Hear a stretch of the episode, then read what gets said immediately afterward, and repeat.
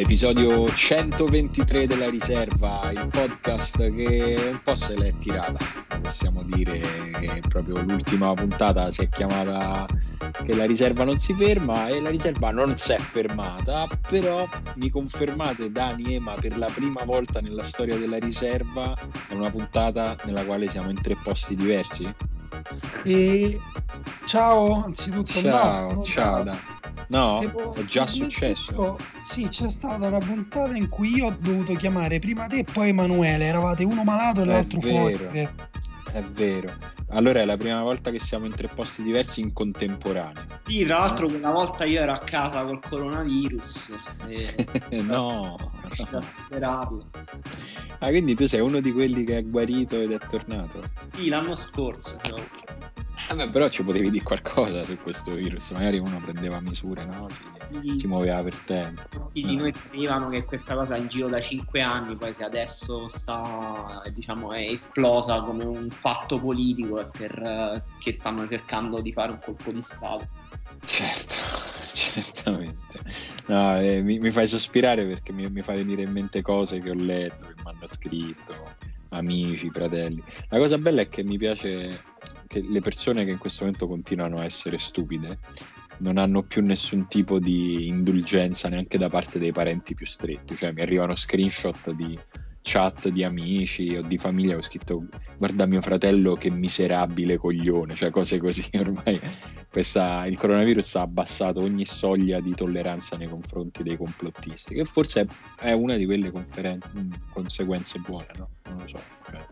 cerco cose buone, Ma a me, a me pare che il coronavirus abbia mm, un po' anche aumentato l'elasticità mentale de- di, altri, di, di un altro tipo, forse di complottisti, però mi sembra che la capacità di cambiare idea nel giro di un giorno e passare dal, dal dire una cosa e dir- dire un- una totalmente opposta, sempre con la stessa autorevolezza, sia sempre più parte del, dire, delle qualità dei politici italiani e di tanti opinionisti. Eh, io spero in realtà che dopo, quando finirà tutta questa cosa, perché prima o poi finirà o rallenterà o quello che sarà, spero veramente che, che- ci siano persone che avranno perso totalmente qualsiasi reputazione che avessero prima. Perché Eh, la vedo difficile, sai. Quindi No, coronavirus che sanifica gli stronzi. Beh, diciamo potrebbe. eh. Intanto ci ha tolto un po' di inquinamento. c'ha- No, dai, non diciamo cazzate, sennò sembra pure che è una cosa positiva. Invece è chiaramente una cosa che avremmo potuto prendere prima e che. E questo è un gancio, perché comunque le buone gancio, tradizioni. vai, vanno gancio, gancio, gancio. Non ci abbattiamo. Alcuni organismi internazionali, alcune nazioni potrebbero comunque prendere un po' prima Bravo. una piccola catastrofe e, e invece non lo stanno facendo. Tipo, Tipo, allora, oggi noi stiamo registrando di giovedì pomeriggio alle 17. Confermi Emanuele, ho deciso che tu sei il notaio della riserva. 1703. Ok, il notaio... Emanuele, posso sapere Emanuele a quanti giorni di incubazione è in questo momento? Perché Dici? nel Ciò, giorno forse- di incubazione, quindi al picco di probabilità di avere i primi sintomi.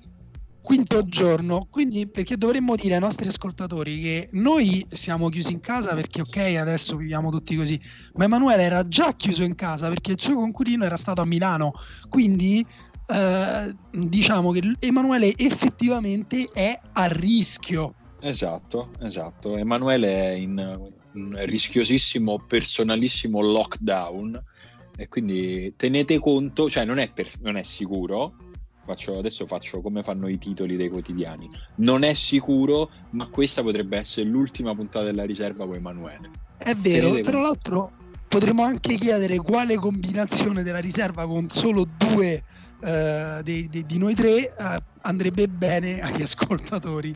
Giusto, Che diventere- giusto. che diventerebbe anche un referendum su chi di noi tre è il meno amato, quindi sarebbe brutto e soprattutto sono quasi sicuro che sarei io. No, non lo farei.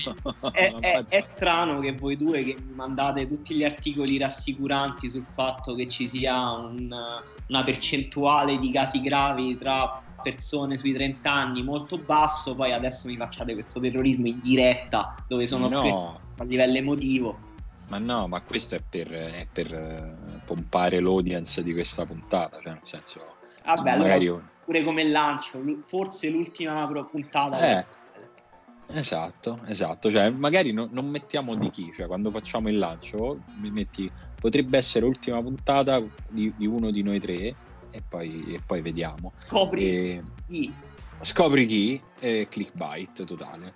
E, ehm, tutto questo che stavamo dicendo, sì, che è giovedì pomeriggio, eh, sono le 5 e in questo momento, a quanto ne sappiamo noi, e già questo basta, nel senso anche se cambiano idea fra 5 minuti è ridicolo e assurdo uguale, stasera si gioca, stasera si, eh, l'Europa League gioca, eh, perché la UEFA sostanzialmente continua a mh, mm, comportarsi come se eh, non si, non si sia davanti a un'emergenza sanitaria internazionale ormai mondiale, ma davanti a una serie di piccoli eventi che stanno pregiudicando il possibile disputarsi di una partita, cioè come se ieri in Spagna fosse successo, guarda c'è stato un grosso temporale, eh, poi no, invece in Germania, beh, peccato c'è stato quel terremoto in quell'anno, quindi forse fermiamoci qua, però mm, cioè, nel senso ormai sono finiti gli eventi e invece non è così, è evidentemente una cosa che non finirà, ma la UEFA ha deciso che anche oggi si gioca e ha deciso che il 17 marzo, quindi con calma, ci sarà una call tra tutte le parti in causa, quindi i club, le federazioni, per decidere cosa fare. Ehm, fuori dal mondo, fuori dal tempo, fuori dal senso di emergenza che finalmente si inizia a percepire in tutto il continente, che a sua volta ha un senso di emergenza diverso rispetto al nostro, però sto mettendo insieme tante cose. Restiamo sulla UEFA che ieri ha fatto giocare la Champions stasera fa giocare l'Europa League. Ehm, che ne pensate? Eh, no, no, due cose io non capisco bene, cioè che mi sorprendono quantomeno. La prima è che in una situazione che come hai descritto tu è di emergenza, dove tutti dicono quindi che il tempo è un elemento fondamentale per evitare la diffusione del contagio, la UEFA non ha preso davvero una decisione, ma ha detto vediamo, dateci un vediamo. po' di tempo. Sì. E, e, l'altra cosa è che hanno fissato uh, la riunione il 17, che è il giorno in cui si dovrebbe disputare Uh, si dovrebbero disputare due partite di Champions League perché si giocheranno il 17 e il 18 in linea teorica. Quindi non capisco se uh, ci sarà il tempo per annullare eventualmente queste partite di Champions League. Uh, l'equipe ha prefigurato anche se non capisco perché cioè su quali basi che in quella riunione la UEFA potrebbe decidere di posticipare l'europeo di un anno e quindi questo eh, diciamo consentirebbe poi di recuperare le partite in estate e la Champions League in estate, però sì, nel frattempo questa sera vedremo le ultime partite forse per un sacco di tempo e saranno delle partite surreali almeno quanto lo sono state quelle eh, di ieri in Champions League, come lo sono state quelle della Serie A nell'ultima domenica. Sì, esatto. Uh, adesso parliamo magari delle partite di ieri perché comunque cioè, le abbiamo viste perché poi alla fine che fai non se le vedi. Anche perché uh, quando ci ricapita di parlare delle partite, quindi non perdiamo no, questa occasione. Sì, esatto. Poi comunque, ripeto, è vero che lo sport di, di così alto livello è diventata oggi più che mai è un lusso, un privilegio poter guardare giocatori come Neymar perché effettivamente poi ti rendi conto di, di quanto, Siano di quanto debbano andare... Ah, no, scusa anche. Però anche di quanto debbano andare bene le cose per, uh, dire, per avere questo un, un, business globale così sviluppato e così anche tecnologicamente avanzato eccetera eccetera. Però io penso che um, da una parte è vero cioè, per noi è, è, ridicolo che si continui a giocare cioè, de- devono, cioè, ba- basta una persona che prenda la decisione uh, sana e giusta però quella, quell'organismo che appunto è la UEFA, come hai detto te, risponde poi a dei club, a delle federazioni nazionali, tra cui ci sono i club e le federazioni russe, turche, Uh, la stessa federazione tedesca eh, che all'interno ha altre federazioni locali in cui eh, in alcune zone si gioca a porte chiuse, in altre neanche a porte chiuse. In Francia si gioca ancora, in teoria hanno sospeso uh, per due settimane eh, semplicemente la, dire, l'accesso del pubblico, però si gioca a porte chiuse, ma si gioca. Eh, la Liga si è fermata perché il Real Madrid si è fermato perché ha avuto un giocatore eh, de, de, de, della squadra di basket che si allena nei, negli stessi locali a quanto pare o comunque condivide dei locali. Sì, c'è la, la, città sportiva no? Del, sì. del Real Madrid. Però ecco, penso che questo sia un fallimento non tanto della UEFA ma proprio della nostra idea di comunità globale, nel senso eh, anche l'Europa eh, sì. si sta comportando nello stesso modo con conseguenze che poi invece magari ricadono su tutti, no? Perché l'Italia adesso ha chiuso tutto, ma se l'Italia non avesse chiuso tutto già sabato scorso, ieri hanno chiuso ehm, come dire, i viaggi, ma già, sabato, già da sabato scorso i focolai italiani erano chiusi, se no sarebbero potuti andare, che ne so, in Svizzera. Sarebbero potuti sì, andare. È, è, evidentemente, è evidentemente un momento nel quale è pesantemente in dubbio proprio il concetto di Europa, no? nel senso che sono ta- tanti anni che tante persone di buona volontà a tutti i livelli, dalla buona volontà, quella che incide di più su come poi si strutturano le cose, quindi politica, a quella anche di chi semplicemente come noi, come tanti altri, quando si ritrova in una discussione prova a portare avanti le ragioni di un'Europa unita, coesa, coordinata da tanti punti di vista. In questo momento veramente ti toglie la terra da, da, sotto i piedi della discussione quello che sta succedendo perché non ci stiamo comportando come se fossimo una cosa sola o comunque tante cose con la propria identità ma pronte a coordinarsi per cose importanti, no? nel senso quante volte si è parlato degli Stati Uniti d'Europa che si sarebbero attivati in caso di cose importanti, la guerra, l'esercito europeo. Questa cosa è un'emergenza come se fosse una guerra e di coordinamento europeo non ce n'è neanche l'ombra, anzi cominciano già le accuse. Eh, adesso da, da, fuori qualcuno dice eh, no, gli italiani non hanno contenuto il contagio, quando è chiaro che è una cosa che sta succedendo contemporaneamente in tutti i paesi, è solo che ci sono approcci molto diversi e quindi c'è anche un, una lettura molto diversa della realtà e soprattutto la cosa drammatica e che poi ci sono eh, contromisure molto diverse a seconda di come la, viene letta questa realtà. Sì, e appunto poi la, la, diciamo dal nostro, nostro sguardo di oggi non è neanche uguale al nostro sguardo dell'altro ieri, quindi anche noi non abbiamo imparato da quello che abbiamo visto, no? quando la Cina ha chiuso Wuhan e altre 15 città, noi diciamo, oh, però questi cinesi eh, che vedi il partito comunista non, non ama eh la libertà sì. e, e, oggi noi vediamo che ne so a me ha fatto molta impressione per esempio ieri Klopp entra tutti hanno visto la gif di Klopp che dice ai tifosi del Liverpool che eh, allungano la mano per farsi dare il 5 dei giocatori levate che, ste cazzo di mani però poi quando lui va a salutare eh, Simeone lui dà il gomito Simeone va con la mano poi Simeone pure dal gomito, da una spinta ride, però Simeone la prende tipo da sto cazzone di Klopp. Sì, sì, sì, sì. E, Vabbè, io... Simeone, Simeone, è l'allenatore di Diego Costa. Eh. Però evidentemente... Diego, Diego Costa che va via e passa davanti ai giornalisti e tossisce per scherzare, lo stesso uh, governo spagnolo che permette, eh, e quello inglese anche, ai 3.000 tifosi dell'Atletico Madrid di viaggiare a Madrid c'è un focolaio. Ah, la e... scena di Kurzawa fuori dal Parco dei Principi che va ad incontrare i tifosi che si erano radunati fuori dallo stadio per festeggiare il passaggio del turno. Forse la scena più eclatante in questo senso perché ha avuto una specie davvero di punizione karmica è stata quella di Rudy Gobert che aveva ironizzato sul coronavirus in conferenza stampa due giorni fa, aveva toccato i microfoni eh, della sala stampa come per dire ah siete tutti nel panico, siete tutti nella psicosi e poi è stato il primo cestista NBA a risultare positivo al coronavirus. Sì, e mo tutti i giornalisti si devono fare il tampone. E... Sì, e intanto comunque si è fermata anche l'NBA, eh, che è, è, eh, lì, cosa è la, è la cosa più grande che si è fermata finora. Davvero tipo in mezz'ora. Eh, sì. mentre la UEFA ha, ha, ci ha messo un giorno per capire che deve fare una riunione tra una settimana. Sì, però sì, anche ti, più eh, di un giorno. Eh, ripeto, che... però vai, da una parte... No, che da una parte parliamo di una lega che ha all'interno dei club, quindi la volontà dei club, però ha un commissioner, ha, eh, gestisce la sua economia, Uh, quindi, come dire, uh, risponde, de- si, si, danneggia da sola. Dall'altra parte parliamo di, una, uh, di un'organizzazione che deve parlare con, con, con, con, dei club e con delle federazioni da cui invece eh, prende dei de- de soldi. Quindi, insomma, un po' la situazione è un po' opposta.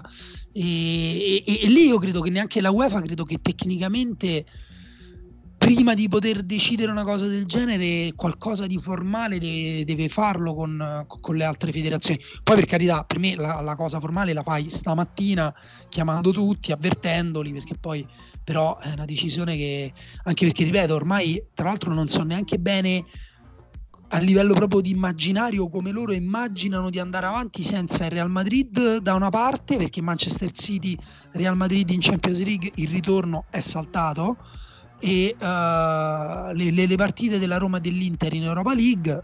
Anche cioè, so... la, la, Juventus contro il Lione, visto che non, non l'ho ancora detto, però Rugani è il primo giocatore di Serie sì. A a risultare positivo al coronavirus, quindi la Juventus è tecnicamente in quarantena da ieri e eh, esatto. deve giocare con Lione martedì. Eh, se poi cerchiamo, cioè ufficialmente la partita è ancora in piedi. Allora, eh, io credo che quando i nostri amici ci ascolteranno tra qualche giorno, questo di cui stiamo parlando, voglio augurarmi che sarà veramente super, sorpassato dagli eventi. Ovviamente adesso ne parliamo perché eh, l'assurdità è che ancora se ne stia parlando, no? eh, chiaramente. Però io credo che soprattutto con le notizie delle ultime 24 ore, quindi cioè, riassumendo, Real Madrid in quarantena, la Juve che potrà tornare ad allenarsi presumibilmente dal 25 marzo, quindi è inevitabile il rinvio della partita con Lione ed è in dubbio eventuale ripresa per l'eventuale ripresa del campionato il 5 aprile. Uh, il Leicester quindi eh, è arrivato anche nel calcio professionistico inglese con tre giocatori con uh, sospetti legati a dei sintomi, quindi anche lì evidentemente ci si sta per fermare. È una coppa che non può continuare, eh, l'hanno capito tutti tranne la UEFA, lo capirà anche la UEFA che evidentemente eh, si comporta come un, un, gigante con le gambe legate da lacci di burocrazia perché questo è, perché è la sua forza ma anche la sua debolezza, in questi casi è evidentemente la sua debolezza, ma queste coppe si fermeranno perché non possono andare avanti. Ancora oggi, stamattina si diceva la UEFA e non so neanche se è vero, eh, sinceramente, eh, ma è verosimile, la UEFA sta proponendo a Inter, Getafe, Roma e Siviglia di giocare la settimana prossima una sola partita in campo neutro eh, e quella decide chi passa il turno, quindi soluzioni veramente da Cirque du Soleil ormai e non sarà così, ci si fermerà e dopodiché bisognerà aspettare di capire cosa succederà in Europa. Se da qui a uh, luglio uh, tutti saremo, avremo, ci saremo messi alle spalle questa epidemia, cosa della quale personalmente sulla base di nessuna conoscenza medica, ma solo sulla base di quello che leggo e che vedo mi sembra già un grande sforzo di ottimismo, in quel caso rinvieranno gli europei, anzi gli europei saranno rinviati comunque e in estate finisci le coppe, se no non si assegneranno queste coppe. Non vedo come possa andare in un altro modo, sinceramente. Sì, mh, aggiungo un'altra piccola cosa che col calcio c'entra poco, poi se vuoi insomma, parliamo male di Neymar, però mi sembra che questo ra- ragionare per tappe eh, che sta facendo la UEFA sia esattamente quello che ha fatto il governo italiano eh, e che continua a farlo perché io oggi ho avuto un po' di discussioni con un po' di persone perché dico ma vi pare normale che gli operai ancora lavorano nei cantieri edili dicono però qual è il rischio? E quando io eh, una settimana fa ho scritto l'articolo in cui dicevo ma vi pare normale che i calciatori debbano giocare a porte chiuse cioè prima o poi pure loro? Eh però qua, anche lì quant'è il rischio chi contagiano il punto è se si chiude tutto se uh, si vuole mh, fare anche dei sacrifici come ripeto come organismo perché poi uno stato è quello eh come, come cosa che non è eterogenea ma omogenea. allora bisogna, bisogna, farli bene una volta per tutti. Ieri, non so se, se, lo sapete, ma invece il presidente del Salvador ha deciso di mettere in quarantena tutto il paese, ehm, anche se non hanno ancora nessun caso di coronavirus in Salvador. E lui ha deciso di farlo perché ha detto: Ho pensato all'Italia, l'Italia avrebbe voluto farlo prima. Adesso mh, mm, vai a sapere perché poi magari noi adesso facciamo questo periodo di lockdown, poi uh, ci riniziamo a muovere e l'epidemia riprende oppure uh, l'epidemia nel frattempo ha ripreso da un'altra parte e, e, ce la riprendiamo in un altro modo oppure va in letargo perché arriva il caldo e ritorna l'anno prossimo. Cioè, nessuno di noi lo sa. Il mm. punto è come però stiamo gestendo questa cosa, come un'umanità diciamo coerente che pensa al bene di tutti, che pensa al bene di tutti, che poi magari va per cerchi concentrici, però tenendo presente che quello che succede a me, su, come dire, non deve succedere neanche dall'altra parte del mondo, no, o che, che, che, e al tempo stesso che quello che succede dall'altra parte del mondo non deve succedere a me, no, non si sta ragionando così, si, conferma- si sta confermando, come dire, eh, quello che politicamente avevamo visto anche tempo prima insomma, col, col, col, populismo, con, con, con insomma, un egoismo abbastanza dilagante che mi sembra un pochino... Che, che uno dei, dei risvolti non, non, non, c'è da dire neanche positivi, però in qualche modo che possono eh, avere appunto un'energia positiva è l'idea che eh, con le misure che sono state prese in Italia eh, c'è di fondo il pensiero che per una volta, per una volta il benessere dei cittadini, la loro salute eh, può venire prima delle ragioni economiche, prima eh, di tutte le ragioni politiche. Uh, e, e, questo però effettivamente è un ragionamento che sembra che finora abbiamo fatto solo noi e che appunto anche dalla, dalle parole di Christine Lagarde oggi nell'Unione Europea sembra davvero una cosa che riguarda uh, solo noi e come dici tu uh, è ancora una percezione molto frammentata e anche le misure per esempio che sta usando Macron in Francia non vogliono cedere invece a mettere davanti uh, il benessere e la salute dei cittadini rispetto al funzionamento economico della nazione. Intendi il lodo Puffi? Quelle le, le misure che stanno prendendo in Francia? proprio, proprio, a quello mi riferivo, sì. Guarda, vi, vi, dico solo che in Francia uh, Disneyland è ancora aperto, hanno solo annullato le, le parate, quelle con i pupazzi. E, ehm, in tutto ciò uh, la zia di mia moglie che è francese, che però la zia di mia moglie vive in Danimarca, uh, lei è positiva al coronavirus, per fortuna con dei sintomi lievi, e però tipo ha visto la sua famiglia francese tipo dieci giorni fa. Comunque hanno credo 1500 casi in Francia che stando ad alcune stime fatte sui casi um, conosciuti in Cina e che poi invece eh, sono diventati eh, positivi dopo, potrebbero essere eh, più o meno 10 volte tanto, forse anche di più, eh, i, i, casi reali che hanno già sotto mano e che non stanno gestendo in nessun modo se non ricoverando le persone malate. E, sì. in, tutto ciò, no, in tutto ciò poi appunto quanti, non so quante migliaia di persone erano fuori dal Parco dei Principi ieri sera per festeggiare di quella che effettivamente è anche stata una bella impresa perché sì. alla fine dal stata... punto di vista sportivo è stata no, non, era, non, era, scontato non era facile eh, il Paris Saint Germain aveva questo problema di non riuscire mai a non riuscire mai a fare niente quindi mi sentite? Sì, sì, bene. Ah, ok, sì, scusate. E dico, il Paris Saint Germain aveva questo problema di non riuscire a, a, passare questo benedetto turno, finalmente ci è riuscito, tutti contenti, e, però devo dire si fa fatica già oggi a ricordarsi di quello che è successo in campo, perché per, per quanto mi riguarda la combo fra l'assurdità di quella scena di cui stavi parlando tu adesso e prima Emanuele, cioè dei festeggiamenti con tantissime persone, con giocatori che si buttano in mezzo alle persone e quella ovviamente è quella che, che, che, fa preoccupare, che fa riflettere su più o meno tutto quello che abbiamo detto fino adesso, no? su, su, come ci siano in questo momento velocità diverse di comprensione in Europa.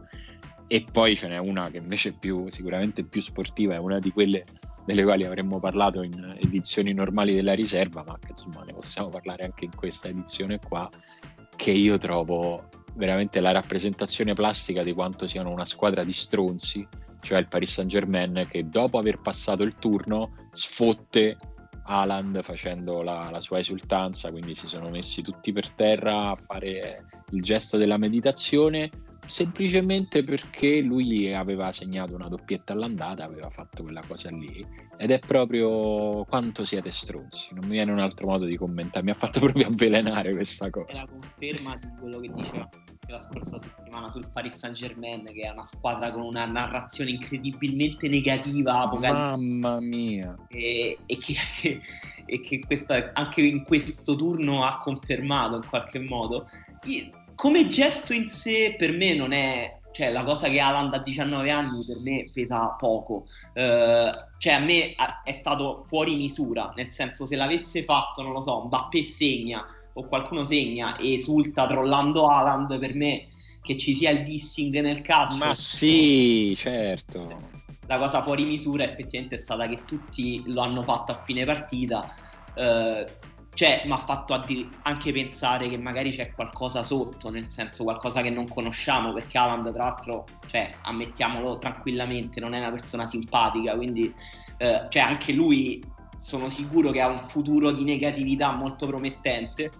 Eh, magari c'è qualcosa dietro che non conosciamo perché è stata effettivamente la scena in cui tutti esultano è stata un po' strana è stata un po' fuori luogo. Però ieri è stata un, una giornata in cui i, gli antipatici hanno vinto. Uh, L'Atletico ha battuto il Liverpool facendo impazzire Klopp dopo che all'andata già tanti giocatori del Liverpool erano impazziti il Paris Saint Germain ha sconfitto una delle squadre oggettivamente più simpatiche in Europa, una di quelle che eh, invece ha una narrazione molto positiva, piena di giovani figli belli da vedere, eh, che magari molti di noi avrebbero voluto continuare, invece è stata sconfitta da questa squadra di sceicchi che ha giocato a porte chiuse con i suoi tifosi che all'esterno si passavano la malattia. E... Sì, esatto. Quindi è stato così, una due giorni secondo me eh, in sintonia col clima generale. Io in realtà non, non, mi, non penso che Alan sia una persona antipatica, penso sia una persona strana, con la sua esultanza eh, in fase di meditazione è strana proprio perché lui è il contrario della meditazione e lui dopo ha detto che in realtà è una sua grande passione. Uh, io ci credo che faccia rosicare i giocatori del Paris Saint Germain perché mi, cioè, sembri una specie di macchina eh, cyborg, sembri un Terminator. Mi fai due gol, quasi mi elimini per l'ennesima volta gli ottavi di Champions e proprio adesso vado a sbattere la testa al muro e poi ti siedi lì e fai tipo la cosa che è l'opposto di quello che sei te, mi fa impazzire. Però eh, è vero che loro, ma Neymar in particolare, ha proprio una capacità negativa per farsi amare, cioè anche, eh, non so se eh, come avete vissuto voi la scena de- dell'espulsione di Emre Chan, però... Neymar è riuscito a fare una figura di merda pure là perché comunque a parte Emre Chan eh, e i falli intimidatori che gli ha fatto veramente dal, forse al secondo minuto. Eh, l'espulsione per chi non l'ha vista è avvenuta perché Amre Chan fa un fallo Uh, come dire, anche qui in ritardo, antico, il braccio largo proprio a dire tipo a Neymar, ma come ti permetti di giocare a calcio da persona forte? Neymar si alza e gli imbruttisce fin qui tutto bene perché figurati, puoi anche imbruttire se sei alla metà, anzi, tanto di cappello.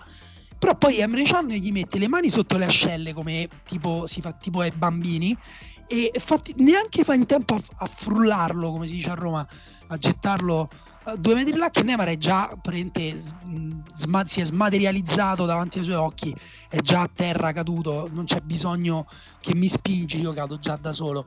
Quindi lui è proprio poveraccio di suo, ha una capacità negativa uh, di, di, di, di, rovinarsi l'immagine di continuo dopo, eh, dopo, e durante una partita dove in realtà secondo me Neymar è stato ancora una volta importante a parte per il gol fatto su calcio d'angolo di testa in tuffo che anche qui l'opposto di quello che immaginiamo essere Neymar però qui è, questa è anche la vittoria di Tuchel contro la sua ex squadra e Tuchel l'ha vinta bene perché all'andata l'hanno criticato molto perché ha giocato con la difesa a 3, ehm, qui ha, ha, riproposto la difesa a 4, ma non solo, gli ha messo Neymar sulla fascia sinistra, quella di Hakimi, una mossa che comunque ha funzionato tantissimo, Hakimi non, non, non è riuscito a entrare in partita, un po' tutto il Borussia ha faticato a entrare in partita e secondo me comunque giocare in quelle condizioni deve essere comunque stranissimo anzitutto è strano vederla una partita in quelle condizioni. Io ho faticato tantissimo a tenere la concentrazione alta, non so voi. A parte che voi forse state guardando Liverpool Atletico? Ma certo che stavo guardando Liverpool Atletico. Infatti stavo ascoltando con attenzione il tuo racconto perché ho visto solo gli highlights di questa partita. Io stavo guardando Liverpool Atletico e poi ho recuperato. Anche perché, scusami Ema, eh, ti lascio subito la parola che ieri c'è stata questa barbarie del fatto che non c'era diretta gol, che sarebbe stata la mia scelta, ma essendo Sky, anche Sky Sport in difficoltà ieri perché c'è stato un caso in redazione, dovevano riconfigurare tutto e non, non c'era neanche diretta gol, quindi ho dovuto scegliere, ho scelto Liverpool Atletico. Sì, sì, anche io ho visto quella, poi oggi ho recuperato la, la partita, insomma ho visto gli highlights lunghi e ho recuperato anche gli highlights individuali di Neymar che è una mia passione, ecco, e secondo me alla fine ha continuato a fare quello che dicevamo anche la scorsa settimana, cioè un attaccante che gioca sporco, cioè che, che provoca, che, che, si infila nelle zone grigie del regolamento, che cerca di eh, portare sempre l'arbitro dalla sua. Eh, ieri, ieri ha, avuto, ha avuto ragione lui in una partita in cui difensivamente, tra l'altro, ha, ha giocato forse la, la, sua miglior partita difensiva della carriera, cioè non l'ho mai visto rincorrere così gli avversari. Eh, poi vabbè, mh, mm, faccio un piccolo gancio perché eh, ieri invece... Gancia, gancia. Una, una, una, delle fasi difensive più assurde del calcio contemporaneo perché non sembra neanche appartenere al calcio contemporaneo cioè la difesa dell'Atletico Madrid che eh, come ha scritto Dario Saltari oggi nel pezzo non ha difeso neanche l'area, ha difeso proprio l'area piccola. Sì, è vero, è vero, è stata... Eh, sì, è una partita che si iscrive a pieno merito nella, nel, nella lista epica delle, dei grandi fortini, eh, che insomma ce ne sono tante, di, di tante squadre, anche italiane, viene in mente, non lo so, l'Inter del triplete col Barcellona, per la prima che mi viene in mente, insomma, c'è una lunga tradizione che ov- e ovviamente ogni volta che succede questa cosa si apre, si apre il dibattito che di solito viene sollevato da chi perde per colpa di questa cosa, se questo sia calcio o no. Questo è calcio perché il calcio, le regole del calcio prevedono che si possa giocare così e quindi ha pienamente legittimità poi a lungo andare è chiaro che se giocassero sempre tutti così le partite di calcio sarebbero una discreta rottura di palle. Però quando invece succede che le circostanze e soprattutto la natura delle squadre e l'appuntamento, il momento della stagione nel quale le due nature così diverse si incontrano in uno scontro così determinante, è bello ha per me sinceramente da spettatore vedere una squadra che fa di tutto per andare da una parte e un'altra che perdendo sempre centimetri fa di tutto per non farli passare. È qualcosa che proprio cre- credo che sia connaturato proprio con la, la nostra passione atavica per le guerre. Cioè ieri sembrava proprio sembrava un film di guerra a un certo punto e poi a un certo punto c'è, c'è, quello dell'esercito che sembra che sta perdendo, che buca la linea de- nemica, va di là, grazie alla collaborazione di un soldato avversario un po' pippa, mette una bomba e fa esplodere tutto.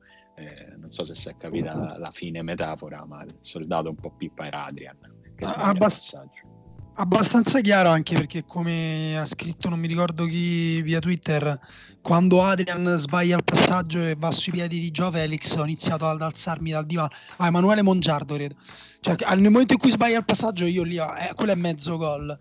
E, ehm, perché io ho fatto in tempo in tutto ciò a vedere eh, Paris Saint Germain eh, Borussia Dortmund poi sono passato su Liverpool mi sono visto proprio la parte migliore. E, ehm, però è vero quello che dici Simo, anche quello è calcio ed è la cosa che contestavamo l'anno scorso da Dani quando diceva se non proponi non vai avanti, non, non, è vero, puoi andare avanti in mille modi nel calcio, però eh, quello che ha detto Klopp, eh, almeno la, la, parte che ho sentito io, poi magari mi sono perso qualche rosicata più, più personale, eh, lui ha detto anche con i giocatori che ha a disposizione non capisco perché fa quel tipo di calcio. E questa secondo me è una critica più sottile che per esempio io rivolgevo a Mourinho quando già era al, quando ancora era al Chelsea e, mm-hmm.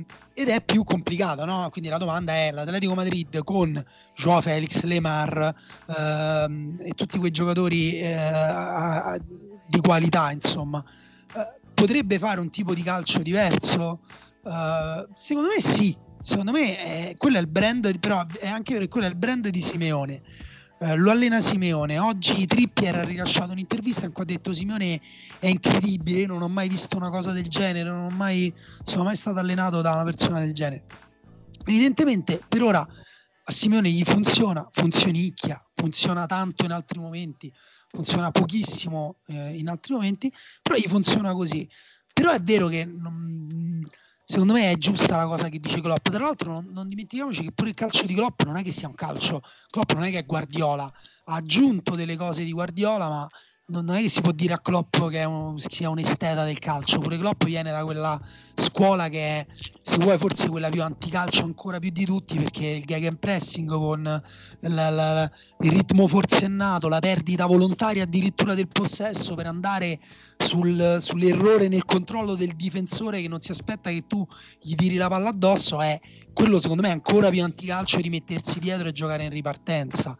Però ecco, secondo me queste domande in realtà sono domande che cioè che fanno anche un po' bene il bene del calcio, cioè è giusto chiedersele questo tipo Sì, no, ma infatti quella parte formulata così è giusta, ma in realtà Klopp non ha detto niente di spiacevole, a un certo punto lui stesso, anzi con la ormai consueta onestà, ha detto uh, stasera a fine conferenza stampa, prima di alzarsi, ha detto stasera uh, non riesco ad accettare la sconfitta, ma mi fermo qui, altrimenti sarei il peggiore perdente della storia dei perdenti. Quindi eh, anche nel momento di, di grande rosicata, come, come, diremmo a Roma, è stato comunque lucido nel, nel, riconoscere due cose. Uno, che si doveva fermare e non dire maledetti stronzi che non giocate a calcio e tutto quello che pensava in quel momento. E, e due, che questi sono, sono, di solito gli argomenti di chi perde. E quindi ennesimo momento nel quale Klopp si rivela un allenatore lucido e una persona che, che, che, sa stare al mondo sostanzialmente. Poi invece la domanda, la domanda alla quale facevi riferimento tu è una domanda interessante e, e che ha anche una sua logica sicuramente. Ah, quella, quella, è tra l'altro una questione che si ripropone ormai ciclicamente ogni inizio di stagione sull'Atletico Madrid. Uh, L'Atletico Madrid ogni anno sembra voler cambiare un pochino il proprio stile di gioco cercare un, uno stile di gioco un pochino più eh, basato sul calcio di posizione, ogni anno prende giocatori tecnici, anche sempre più forti e più tecnici, perché l'Atletico Madrid, grazie a Simeone, ha avuto una crescita economica spaventosa e eh, fino ad arrivare quest'anno a comprare un giocatore da 120 milioni Uh, Joao Felix ieri, salvo poi però farlo giocare come gioca Pucciarelli, non lo so, ieri ha, ha, toccato, ha toccato, 22 palloni Joao Felix in condizioni apocalittiche, sempre in cui doveva uh, sfidare da solo tutta la difesa uh, del Liverpool e quello è il peggior modo per fa- far fruttare il tuo acquisto da 120 milioni di euro. quindi, cioè, da una parte questo è vero, però dall'altra io una cosa che eh, sottolineerei, che secondo me si sottolinea poco, è quanto è affascinante il calcio di Simeone rispetto anche a... perché questa cosa di potrebbe giocare meglio ce la poniamo su tante squadre, cioè non su tante, però su, su diverse, no? Uh, ce la ponevamo per esempio sulla Juventus di Allegri anche. Uh, però l'Atletico Madrid è una squadra veramente unica per, quello, per, l'energia che trasmette in campo, cioè il modo in cui difende la propria porta l'Atletico Madrid, in cui fa il contropiede, anche il modo in cui i suoi giocatori migliori si sacrificano per la causa, eh, il modo in cui per esempio Llorente ieri è entrato dalla panchina eh, e ha, si è divorato la partita, ha fatto due gol, ha fatto un assist, ha toccato tre palloni tutti pazzeschi eh, per me quella cosa lì è affascinante, quella cosa lì per me è, è, cioè ieri davanti al televisore mi entusiasmava, cioè nonostante il mio gusto calcistico sia anche contrario a questo, nonostante apprezzi di più le squadre di Klopp. Poi la domanda che faceva Daniele su Uh, anche il calcio di Klopp è speculativo in qualche modo perché comunque ieri abbiamo visto una squadra che uh, non riusciva a sfruttare l'errore dell'avversario in impostazione di gioco perché l'avversario non voleva rischiare niente. Uh, e quindi è stato un po' un gatto che si mordeva la coda. Eh, quella è una domanda interessante su cui effettivamente è interessante pure ragionare. Però ripeto cioè, l'Atletico Madrid per me che, che ne dica Klopp che a me sembra che mi sta ultra simpatico, però a volte mi sembra sia troppo, si piaccia troppo nella, nella parte del buono. Uh, mi pare che ieri abbia rosicato e basta. Però so, sono d'accordo, però secondo me un po', cioè anche, questa, anche la sua reazione, appunto a me Simeone prima ho detto mi ha fatto impressione vedere come aveva reagito a, a Klopp che non gli voleva dare la mano, appunto come uno che non si rendeva conto, mi ha fatto impressione perché ho capito il contesto in cui vive Simeone. Klopp invece cioè, vive in un contesto in cui i suoi tifosi gli allungano le mani e lui riesce a essere sopra quel contesto. Secondo me questa è un po' la definizione di una persona grande. No, Poi, no, rimane, uh, rimane, no, rimane, una delle migliori persone del mondo del calcio, Klopp, senza dubbio. No, poi ecco, anche calcisticamente, insomma, questo insomma, è fuori dal dubbio calcisticamente che sia uh, così. Però volevo chiedere una cosa prima di, uh, di, di, andare a tossire di là per non farvi paura. Eh, uh, perché io tra l'altro tutto ciò ho l'allergia, quindi insomma, ho una serie di cose, raucedini, mia figlia ma, mi passa di tutto, ho la congiuntivite, un macello. E, Sai che pure a me mi fa male un occhio, oppure non ho capito se, me, se lo sto passando io a Camilla o Camilla a me. Scusate se vi interrompo, però è, abbiamo una notizia ufficiale, cioè che sono state riportate ufficialmente Real Madrid-Manchester City eh. e, e Lione. Sì, sì, l'avevamo, no, l'avevamo accennato, credo o forse, o forse, io davo per scontato che dato che Real Madrid no, lo, lo stavamo dando per scontato eh. però l'ufficiale sì, vabbè, mi, mi, sembrava strano si giocasse Manchester City Real Madrid con Real Madrid in quarantena. E, per quanto potrebbe dare un boost al format della Champions League pazzesco eh. no, si potrebbe no. fare come ha suggerito un nostro ascoltatore potrebbero giocare col, con le bolle di plastica al calcio quello nella bolla. Esatto. e, no, vi volevo chiedere secondo voi tra le tante possibilità che abbiamo sentito che ci sono per i campionati e per queste coppe quale sarebbe la vostra soluzione preferita? Vi dico la mia. Vai. Per me l'annullamento della stagione. Punto. Se le squadre, cioè se la pandemia viene controllata, gestita per luglio e si gioca l'europeo e le squadre sono pronte, bene, se no annullare pure quello, se no si, e si va direttamente a, a settembre, perché per me comunque negli, se negli annali di storia dello sport c'è scritto scudetto non assegnato, Champions League non assegnata per eh, la prima, la più grave pandemia del, de, di questo secolo, insomma, anche de, forse anche nel secolo scorso, credo di sì, però nel secolo scorso c'era la guerra e sì. non, c'è niente, non c'è proprio niente di, di male, insomma, niente, non, niente di assurdo. E poi dall'anno prossimo riparti normalmente. Sì, eh, non ho niente da aggiungere a quello che hai detto tu nel senso volendo restare proprio sulla parte sportiva qualsiasi cioè, que... ma che stai a mangiare? sì sto mangiando un tarallino scusate avevo fame adesso eh ma allora qua ma questa è proprio la riserva versione proprio no è quarantena proprio se volete party Qual è la differenza volete... tra la quarantena e un pigiama party? Ieri ho, ho portato, l'altro ieri ho portato la PlayStation a Emanuele e al suo coinquilino, ma insomma. Bello. Se volete prendo anche un bicchiere di Chardonnay così facciamo finire la puntata a tarallucci e vino. che matto. E, ehm, no, eh, volevo dire che sì, qual- no, non c'è un modo nel quale questo campionato non è falsato. È già, è già, è già falsato. se anche dovesse, se domani dovesse finire tutto e guarissero tutti, è, è già la, la, competizione è già, è già falsata. Qualsiasi soluzione mi sembrerebbe mi sembrerebbe sbagliata restando solo nell'ambito sportivo. E poi c'è l'ambito del fatto che anche il calcio lentamente e faticosamente sta capendo e mi auguro che capirà definitivamente che non può fregarsene del mondo che è intorno. Quindi se, se, se, se, è l'anno nel quale il mondo si è fermato, non succede niente se è anche l'anno nel quale il calcio si è fermato. Esatto. Emanuele, che, quale, che avresti una soluzione alternativa o...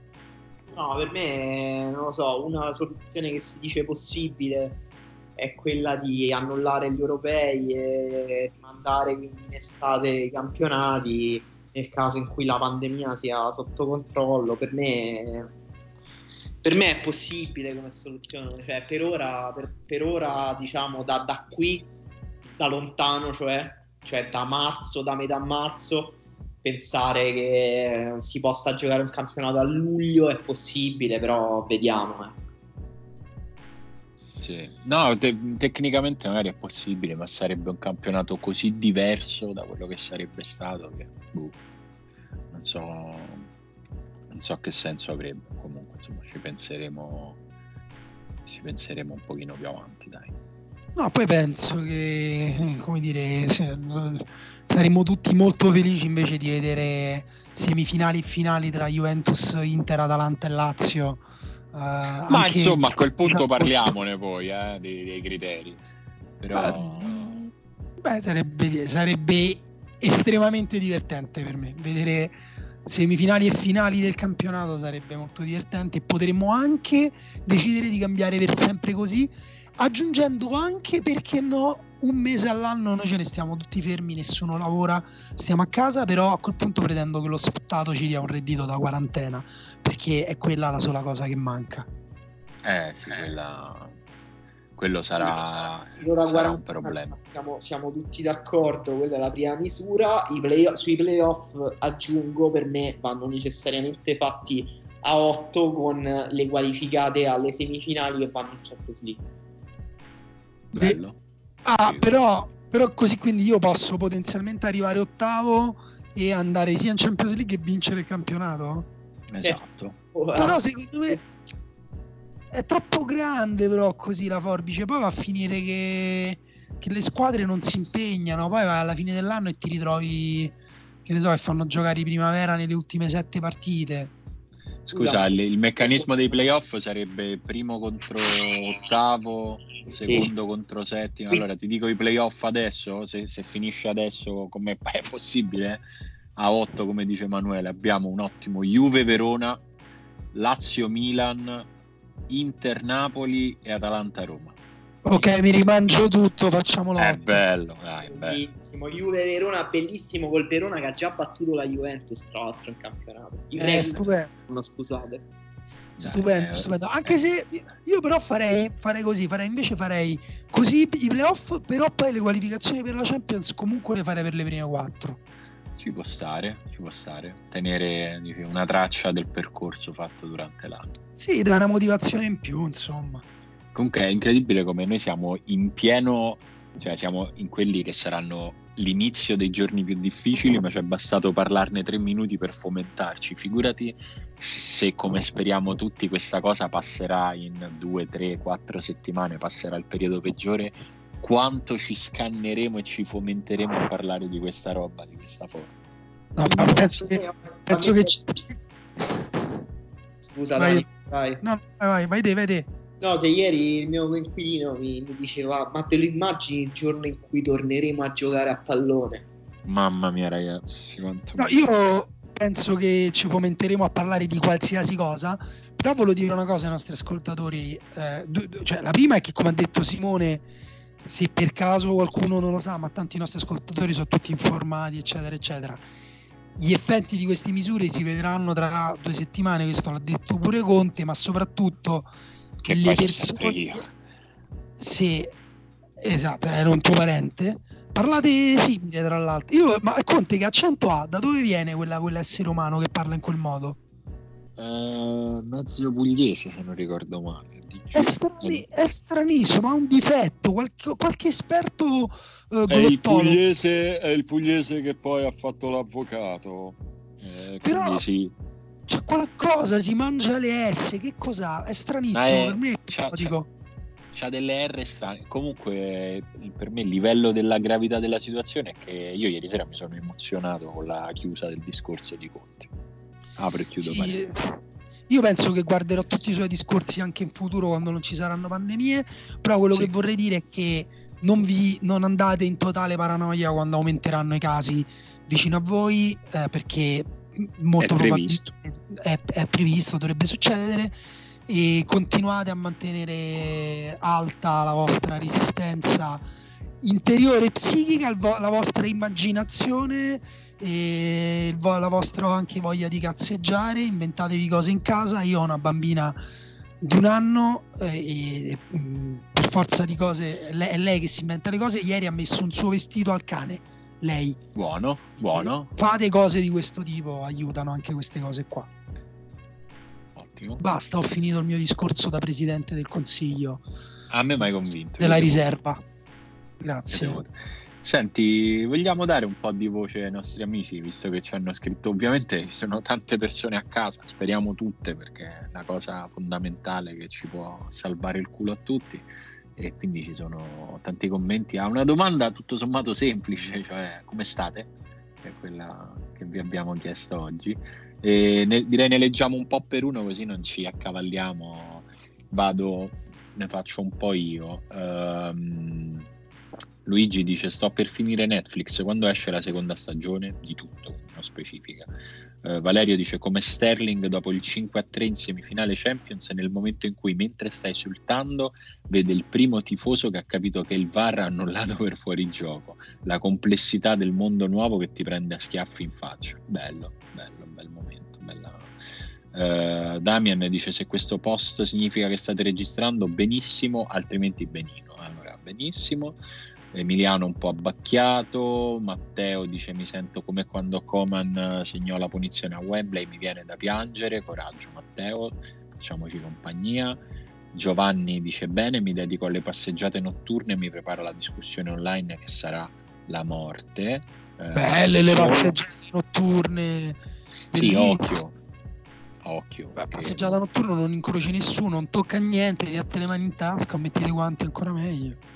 No, no, occhio che magari qualcuno se ne approfitta del fatto che di notte non c'è in giro nessuno, eh. inizia a diventare pure un tema andare in giro di notte da soli. Se no, sono belle le passeggiate solitarie fatte da poche persone eccezionali tipo il nostro ascoltatore. Va bene. Io, io comunque non potrei mai farlo perché alle 10 ho sonno. Edoardo vive a Berlino da tre giorni e dice riesco a sedermi sulla U5 che è la metropolitana, per cui sono ottimista, stanno capendo l'aria che tira. Eh, Maurizio dice sono in Inghilterra, ci affidiamo a Boris, siamo nella merda. Dai, vi lascio il, il testimone se ne volete sì, Alessandro voi. dice oggi ho iniziato l'autoisolamento per precauzione, vivo a Losanna e osservo il mondo girare come sempre dalla finestra, già prefiguro le reazioni isteriche della gente in coda davanti ai supermercati quando le restrizioni verranno approvate anche qui. Igor dice bene, isolamento fiduciario da domenica sera perché ti rientro dal Veneto dove vive la mia compagna in Toscana dove risiedo e lavoro. Comunque... Ah, quindi lui è uno di quelli che ha preso i treni di notte, gli aerei di carta. Scherzo, anche di quelli comunque io non riesco ad avere un'opinione tremenda come ho letto sui social. Piccola parentesi. Comunque pure Igor dice di sintomi per fortuna neanche l'ombra, intanto si fa questi 14 giorni. Elia, Elia dice ogni tanto sconforto dato che la mia ragazza è a due continenti di distanza. Gli ultimi due giorni ho avuto un dolorino quando respiravo, ieri notte momenti di sudore, ma oggi sto bene e sorrido. Si tiene duro, grazie per registrare anche in questo momento. Sergio dice Milano, una città deserta che sembra Ferragosto in ufficio in tre con 150 postazioni vuote, tutto il resto della famiglia barricati in casa da almeno 15 giorni, preoccupato per i nonni, molto preoccupato per l'economia, rischiamo più aziende morte che persone. Da domani smart working pure io, però insomma preoccupiamoci più per i nonni che per l'economia. Eh, Alessandro dice tutto regolare dalla zona contaminata della capitale, segnalo la continua e cospicua assenza di supermutanti. Nikhil dice si resiste con la ragazza si vuole andare a convivere il prossimo giugno per ora si stringe i denti anche se a 20 minuti di metropolitana e lascio il testimone a Daniele. Sì, ne leggo alcuni pure io, poi ci salutiamo. E, um, Paolo dice: Qui a Parigi non hanno preso alcun provvedimento serio e sto andando in giro inutilmente a predicare la fine del mondo. Io me lo immagino se, su uno sgabello in piedi dentro a Jardin du Luxembourg. Domanda per Daniele: come cavolo si fa a convincere i francesi che al momento di agire conosci un, Emile Zola che scriva un Jacques per suonare la sveglia a questo paese? Guarda, in realtà io ho parlato con la famiglia di mia moglie e ieri ho anche condiviso quell'articolo che se non l'avete letto eh, leggetelo, adesso vi dico come si chiama, cioè com- come cercarlo, è un, me- è un articolo che si trova su Mi- Medium e si chiama Coronavirus due punti Why You Must Act Now di Thomas Pueyo. Comunque l'ho condivisa alla famiglia francese. Il padre di mia moglie ha risposto ah non è molto ottimista questo articolo questo per dire no, non c'è modo per convincere i francesi, eh, gli deve arrivare. Eh, probabilmente funziona così con tutti. Francesco dice vivo in Olanda dove i casi sono in aumento ma le precauzioni stanno arrivando abbastanza lentamente, quindi per il momento continua ad uscire ma mi aspetto che fra una settimana la situazione sia più o meno la stessa che l'Italia. Eh, Riccardo dice sono al secondo giorno di telelavoro, sono uno sviluppatore software, si tira avanti, per occupare il tempo mi divido tra Apex Legends, i rivali Fortnite, certo lo conosciamo, e la cucina, voglio imparare a fare le crostate buonissime, poi mandamene una, sono un grande fan delle le crostate all'albicocca. Chiuderei con uno che adesso prendo a caso. E eccolo qua. Io ce n'ho uno per chiudere. Ah, allora, allora, io leggo solo questo di Marcello Vai. che dice in quarantena tutto bene, grazie anche alla vostra compagnia. Nella prossima puntata mi aspetto un commento di Simone sulla situazione del sistema paese con la sua voce greve che è un po' che non sentiamo. La, la voce greve qual è Simo? Ma qua mi pare che stanno a fare tutti un po' come cazzo gli pare, mica ci dicono le cose veramente. Mi pare che credo che fosse questo. Credo, non so se intendeva questa qua, in caso scusa se ne volevi un'altra. Bellissima, e... io vorrei un vocale al giorno di questa voce. Io vorrei chiudere invece mandando l'abbraccio di tutta la riserva a Dario, leggendo il suo commento che dice sono al ventiduesimo giorno di isolamento, vedo persone che stanno dando di matto al secondo giorno, io invece per autocoscienza mi sono dovuto isolare poiché la mia ragazza lavora nell'ospedale di Bergamo. Quando ho finito il mio isolamento autosorvegliato è partito il delirio e quindi i miei sogni di tornare alla vita normale si sono infranti contro la realtà, virtualmente quasi due mesi senza vedere fidanzata, migliori amici e genitori senza esagerazioni, ho paura di cominciare ad avere dei sintomi psicologici tipo depressione o altre cose. L'isolamento è una forma di tortura, quindi avere come unica ora d'aria per due mesi il fare spesa temo possa giocarmi qualche scherzetto, speriamo di no. Dario, intanto ti mandiamo un, un abbraccio vero, grande e sincero e non di circostanza perché è vero, noi stiamo dando di matto dopo pochi giorni, immagino sia tostissimo, soprattutto se avevi messo in conto che un certo punto sarebbe, sarebbe finita. E poi boh, io ovviamente non ho consigli da darti, posso dirti che per me questo è il momento della vita nel quale sto scoprendo, riscoprendo il valore delle videochiamate. Sto videochiamando chiunque, parenti che non sentivo e vedevo da mesi che stanno in altre parti d'Italia, sto facendo vedere la bambina a tutti. È l'unico modo per, cioè io mi sento proprio che mi danno delle endorfine le videochiamate, quindi immagino che tu lo stia già facendo, in caso fallo di più, in caso lo, se vuoi lo facciamo, lo fai anche con noi. Ci dai il tuo contatto e fai la bella videochiamata con la riserva. E salutando e abbracciando Dario, io abbraccio tutti quelli che stanno chiusi in casa e stanno sbroccando. Resistete, resistete tutti. Avremo il premio per questa cosa, ragazzi. Un abbraccio. Ciao. Ciao.